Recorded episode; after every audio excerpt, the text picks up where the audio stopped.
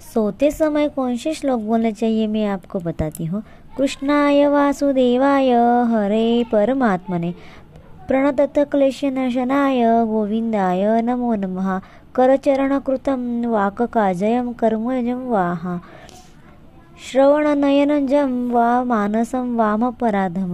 विहितं विहितं वा सर्वममतें क्षमस्व जय जय करुणाद्भे श्रीमहादेव शंभो तमेव माता पिता तमेव तमेव बन्धुसखा तमेव तमेव विद्याधरणं तमेव तमेव सर्वं मम देव देव सोते समय हमको ये श्लोक बोलने चाहिए।